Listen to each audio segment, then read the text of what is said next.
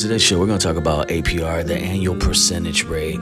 Now, when you're looking at these um, annual percentage rates for these business loans or personal loans, you're looking at a combined the chart. You're looking to combine the charges and the fees and the payment to tell you the grand total of what the loan will cost you per year.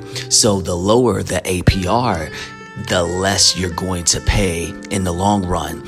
So the APR calculations on a personal or business loan will vary depending on the lender, but it's typically lower than what you will receive from a payday loan or a short term loan.